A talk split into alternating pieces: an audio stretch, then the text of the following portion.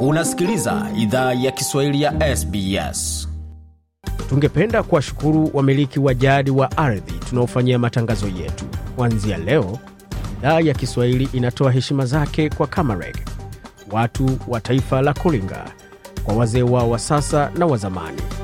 Pia kuanzia leo kuna wakubali wa Aboriginal na Torres Strait Islander ambao ni wamiliki wa jadi kutoka ardhi zote unaosikiliza matangazo haya.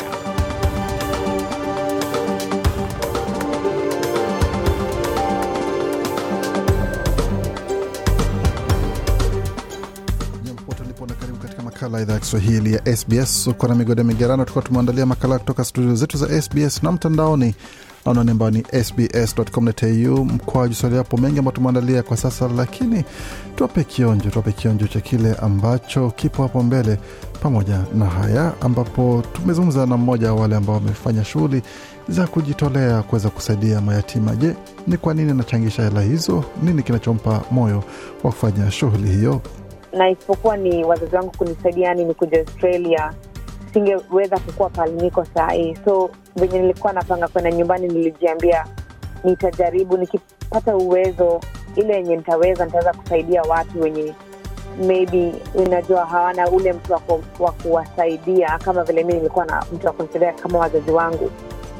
Bi hapo akizungumza nasi muda mfupi uliopita kuhusu kile kilichompa moyo kuweza kutoa rasilimali zake pamoja na kuweza kujitolea kuweza kuwasaidia mayatima ambao wanaishi nchini Kenya. Yote hayo utaweza kasikia muda usio mrefu, lakini kwa sasa tupate ki, kionjo cha yale ambayo kopo mbele, pakiwemo na kile ambacho kipo katika muktasari wa habari ambayo tumeandalia jioni hii ya leo.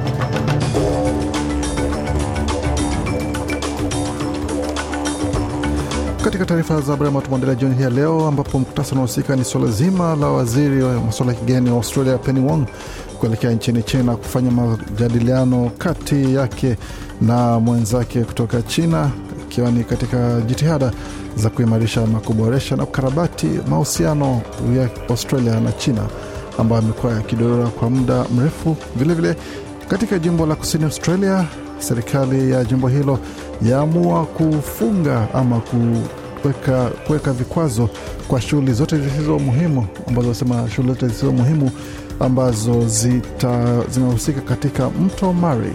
Hiyo ni kwa muda ambapo hali inaendelea kuwa tete kwa upande wa mafuriko ambayo inaendelea kushuhudiwa jimboni humo katika jimbo la kusini Australia.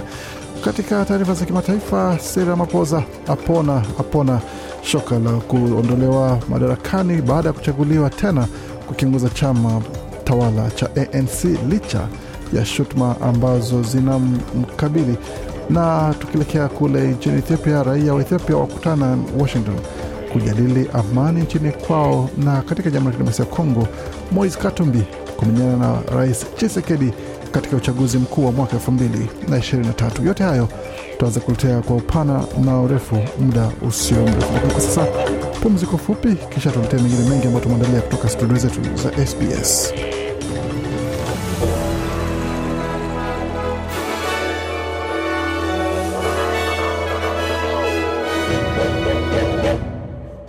Wasikiza idhaa Kiswahili ya SBS ukiwa na migode migerano kutoka studio zetu za SBS Radio. Kwa sasa tuelekee moja kwa moja katika taarifa za habari ambazo tumeandalia, tukianza katika taarifa nzima zinazohusiana marekebisho ama ukarabati wa uhusiano kati ya China na Australia ambao ulikuwa umedorora katika miaka chache iliyopita. Waziri wa masuala ya kigeni Penny Wong ameondoka mjini Canberra akienda kukutana na mshiriki wake wa China Wang Yi kwa majadiliano baina ya nchi hizo mbili. Ni mara ya kwanza katika muda wa miaka minne kwa waziri wa masuala ya kigeni wa Australia kualikwa mjini Beijing kwa majadiliano. Senta Wong yuko wazi kufanya majadiliano hayo na kuwa umekuwa ni mchakato unaoendelea kuimarisha mahusiano kati ya Australia na China. Amesema waziri mkuu Anthony Albanese ameweka wazi kuwa Australia inataka uhusiano wa kujenga kati ya nchi hizo mbili na Speculation about outcomes obviously has implications for leverage, and I'm certainly not interested in giving any country leverage other than Australia. Anasema uvumi Uh, juu ya matokeo bila shaka una maana ya kuwa na hali ya kujinua. Bila shaka sina nia ya kuipa nchi yoyote namna ya kujinua kuliko Australia. Kuhusiana na kesi za kibalozi kuokolea muda, hapo akizungumza na waandishi wa habari, anasema kwamba uh, Australia ni, nitazua kesi za kibalozi kama ninavyofanya kila mara, alisema waziri wa masuala ya kigeni Bi Penny Wong. Tukielekea moja kwa moja katika suala zingine za kitaifa, tuelekee moja kwa moja hadi kusini Australia, ambapo kiongozi wa jimbo la kusini Australia Peter Malonaskas ametangaza kuwa mto Murray unafungwa kwa shughuli zote ambazo si muhimu. Ameongezea kuwa wakati jimbo hilo linakabiliana na mapito ya maji, ni muhimu kutekeleza sheria mara moja dhidi ya kuogelea na kuvua samaki kutoka maeneo ya mpakani hadi Wellington. Kiongozi wa jimbo hilo ameongeza kuwa ruhusa bado ipo kwa shughuli zote muhimu za uokoaji kuingia ndani ya makazi na mali au safari zote za kazi, ila hatua bado lazima ziwekwe kwa usalama wa umma. Huyu hapa na maelezo zaidi. As South Australians, we're well aware that we've had a, a speed limit in place of four knots now for some time. Anasema kama vile wakazi wa kusini Australia wanafahamu, tumeweka vikomo vya kasi baharini ama mtoni kwa muda sasa wa noti nne, ila kwa bahati mbaya, wakati maji yanaendelea kufikia kilele, tuko katika wakati ambapo tunahitaji funga mto kwa shughuli zote ambazo si muhimu, na akiongezea kwamba uh, hiyo inahusu vifaa vyote vya usafiri majini au pia vifaa ambavyo si vya usafiri majini ambavyo vimejumuishwa katika marufuku hiyo, kiongozi Marlon Kesapo akisema. Tukielekea moja kwa moja hadi jimboni Victoria, ambapo bunge la jimbo hilo limefunguliwa rasmi baada ya chama cha Leba kupata ushindi mnono katika uchaguzi ambao ulikuwa mwezi uliopita wa Novemba. Hii ni hali ambapo umekaribishwa na kuonyeshwa katika kumbi la Malkia ambapo zaidi ya watu 40 ama wabunge 40 wapya waliapishwa katika sherehe maalum ambapo ilikuwa ni sherehe ya kukaribishwa nchini. Bendigo West ama mbunge wa Bendigo West eh, Mary eh, Edwards alichaguliwa kuwa uh, spika wa bunge la Victoria tena ambapo alikuwa amehudumu katika muhula uliopita. Wakati huo gavana Linda Deso alifungua rasmi na kusoma rasmi hati ya kuweza kufungua bunge la Victoria kupitia hotuba yake mapema hii leo. Huyu hapa na maelezo zaidi. Accordingly, I have called you together on this day, the first session of the 60th Parliament, to outline the policy agenda Hotuba ya gavana Deso inasema kwamba nimewaita hapa siku ya leo ambapo ni kikao cha kwanza cha mm, sitini cha bunge hili kuweka wazi ajenda ya sera pamoja na nia za kisheria na uongozi wa serikali katika mhula wake wa tatu ama awamu yake tatu ukipenda. Serikali imechukua miaka minne ikijenga hospitali, shule, barabara na yote hayo kwa Victoria ambao wanahitaji pamoja na kuondoa sehemu za, za vivukio ambapo vimekuwa ni sehemu ya ujenzi mkubwa, gavana Deso alisema katika hotuba yake. Tukielekea moja kwa moja hadi barani Afrika ambapo kuna taarifa kemkem, tukianzia katika taifa la Afrika Kusini, tukipanda katika maeneo mengine. Tuanzia Afrika Kusini ambapo rais wa Afrika Kusini Cyril Ramaphosa amechaguliwa tena kuwa kiongozi wa chama cha ANC katika mkutano wa chama uliofanyika mjini Johannesburg, Afrika Kusini. Wakati matokeo yanatangazwa na rais wa zamani wa nchi hiyo Halema Motlanthe, watu waliokuwepo kwenye chumba cha mkutano walipiga kelele za kushangilia. Bwana Ramaphosa amekwepa changamoto ya uongozi wa chama chake siku chache baada ya vuguvugu lililozuka kutoka kumwondoa madarakani kufuatia kashfa ambapo alishutumiwa kwa uficha ama kuficha pesa katika shamba lake, kashfa iliyopewa jina la Farmgate. Bwana Ramaphosa aliyeingia madarakani mwaka elfu mbili kumi na nane baada ya kuchaguliwa kuongoza, kuongoza chama mwaka elfu mbili kumi na saba akiahidi kutokomeza rushwa na kurekebisha uchumi. Tukipanda moja kwa moja hadi katika nchi ya Uganda ambapo rais wa Uganda Yoweri Kaguta Museveni amesema kwamba haoni makosa yoyote kwa mwanawe kuzungumzia siasa za nchi hiyo licha ya kwamba sheria za nchi zinapiga marufuku wanajeshi kuzungumzia au kujihusisha na siasa. Museveni ambaye amekuwa na msimamo mkali sana kwa makamanda wake wa jeshi kuhusiana na siasa kiasi cha baadhi yao kushik kushtakiwa katika mahakama ya kijeshi kwa kuonyesha ishara za kujihusika ama kujihusisha na siasa, amesema kwamba maafisa wa ngazi ya juu ya jeshi akiwemo mwanawe Mohozi Kainerugaba hawataadhibiwa. Jenerali Mhozi Kainerugaba, mtoto pekee wa kiume wa rais wa Uganda, amekuwa akiandika ujumbe wa kisiasa na mara nyingi wenye utata kwenye mtandao wake wa kijamii wa Twitter. Kutoka Uganda tuelekee moja kwa moja hadi katika nchi jirani ya Jamhuri ya Kidemokrasia ya Kongo, ambapo taarifa zimetufikia ni kwamba mfanyabiashara maarufu, mwanasiasa na aliyekuwa gavana wa mkoa wa Katanga, Jamhuri ya Kidemokrasia ya Kongo, Moise Katumbi ametangaza kwamba atagombea urais katika uchaguzi mkuu wa Disemba mwaka ujao wa elfu mbili ishirini na tatu. Katumbi ambaye ni kiongozi wa chama cha Together for Change ama pamoja kwa mabadiliko, alikuwa katika muungano mmoja wa kisiasa na rais wa sasa Felix Chisekedi katika uchaguzi mkuu uliopita, lakini anadai kwamba bwana Chisekedi ameshindwa kuiongoza nchi hiyo ya pili kwa ukubwa wa Afrika na yenye utajiri mkubwa wa madini. Katika mahojiano na televisheni ya Ufaransa, Katumbi amesema kwamba sababu yake kubwa ya kutaka kumwondoa Felix Chisekedi madarakani katika uchaguzi mkuu wa mwaka ujao ni kutaka kusuluhisha shida za Jamhuri ya Kidemokrasia ya Kongo na kulijenga jeshi la nchi hiyo. Bwana Katumbi amesema kwamba ukosefu wa usalama mashariki mwa Kongo unatokana na jeshi lisilokuwa na uwezo wa kupambana na adui na kwamba jeshi hilo limedharauliwa ndani na nje ya nchi kwa miaka mingi. Tukihitimisha makala haya, tuelekee moja kwa moja hadi katika taifa la Ethiopia, ambapo wakati wananchi wa Ethiopia kote ulimwenguni wakitumai kwamba mkataba wa amani uliotiwa saini kati ya serikali na TPLF utaendelea kuheshimiwa, baadhi yao Jumatatu wamekutana kwenye ofisi za shirika la VOA mjini Washington katika kikao cha mazungumzo kuhusu suala hilo. Kikao hicho kilichopewa jina la Ethiopia Path to Peace, uh, Ethiopia njia kwa amani, tafsiri yake ikiwa na ambacho kilirushwa kwa njia ya runinga kiliwaleta pamoja wanaharakati, wasomi pamoja na watu kutoka makabila mbalimbali ya Ethiopia wakizungumzia mzozo wa miaka miwili uliokuwa karibu kulisambaratisha taifa hilo. Wengi waliohudhuria walikubaliana kwamba vikao vya aina hiyo ni muhimu katika kurejesha amani nchini humo. Meza Gabriel Mahim ambaye ni mwanaharakati wa Tigre mtafiti pamoja na mwanaharakati wa haki za binadamu alikuwa miongoni mwa waliohudhuria kikao cha jana, na tangu vita vya Tigre kuzuka amekuwa akipanga maandamano ya kulalamikia ukatili uliokuwa ukiendelea nchini mwake.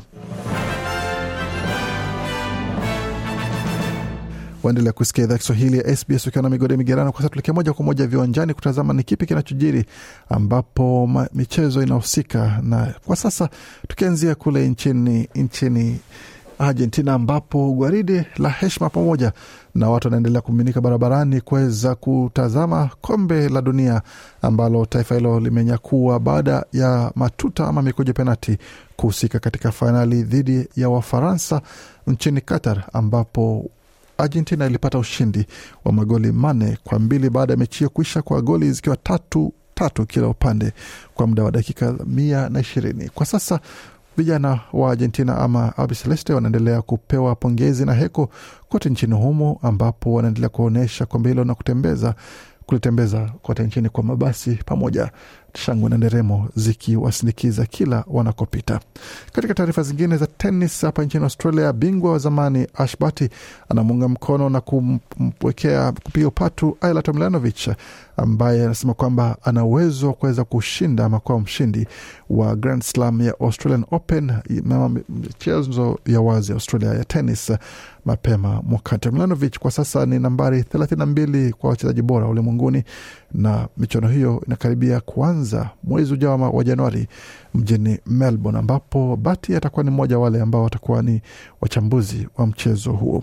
Tukisalia tena katika masuala ya soka, timu ya taifa ya kabumbu ya soka imerejea ya Ufaransa imerejea nyumbani, ambapo wamepokewa na umati wa watu katika mji na mitaa ya Paris, ambapo wamepokewa kwa shangwe licha ya kupoteza fainali hiyo. Wafanyakazi pamoja na wengine waliwapokea katika uwanja wa ndege ambapo maelfu waliosubiri nje katika usiku wa baridi katika sehemu ya kutania ya Place de la Concorde ambapo walipokewa. Baadhi ya wale ambao walihudhuria ni pamoja na mkazi Honen Kamaraveli ambaye alikuwa na kusema kuhusiana na kile alichoshuhudia kupitia juhudi za timu ya kimataifa.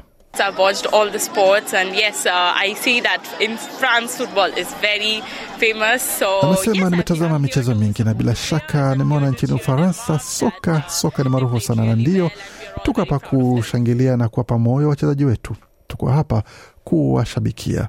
Walicheza vizuri na bila shaka tuna fahari kwa kiwango walichoonyesha cha mchezo, Bi Kamaramote alipo akisema.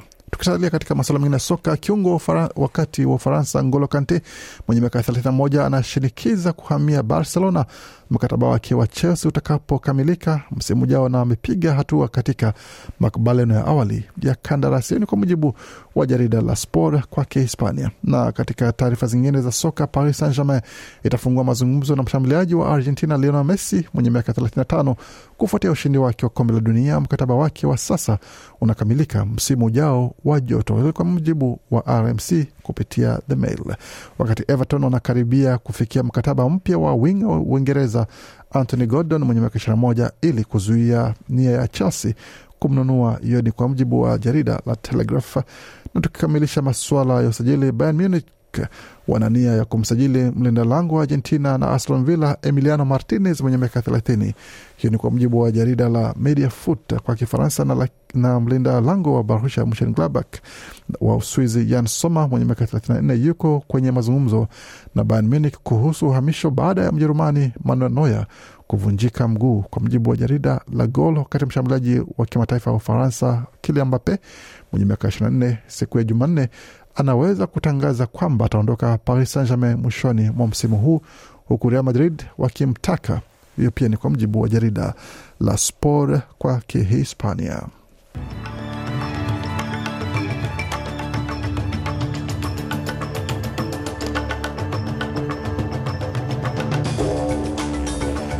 Nam, kabla tumaliza taarifa hizi za habari, tutazame hali ilivyo katika masoko, tukianzia katika masuala ya ubadilishaji wa fedha, ambapo dola moja ya Australia ina thamani ya kwa mradhi dola moja Marekani na thamani ya dola moja na senti hamsini za Australia. Wakati dola moja Australia na thamani ya faranga 1378 za Burundi, na dola moja Australia na thamani ya faranga 1370 na senti 44 za Kongo. Wakati dola moja Australia ina thamani ya faranga 79 za Rwanda, wakati dola moja Australia na thamani ya shilingi 2430 za Uganda, na dola moja Australia na thamani ya shilingi 81 na senti 90 za Kenya, wakati dola moja Australia na thamani ya shilingi 1553 na senti 37 za Tanzania. Tukitazama hali hivyo katika utabiri wa hali ya hewa kwa sasa, mjini Adelaide nyuzi joto ni 21.1, wakati mjini Brisbane zikiwa ni 23.3, Canberra 19.4, Darwin 32.4, Hobart 16.1, mjini Perth ni 34.5, wakati mjini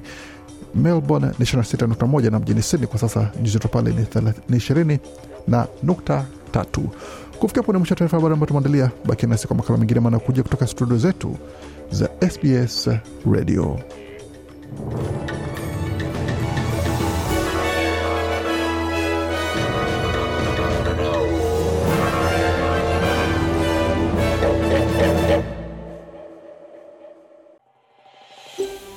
Je, unataka kusikiliza taarifa zingine kama hizi? Sikiliza zilizorekodiwa kwenye Apple, Google, Spotify au popote pale unapozipata.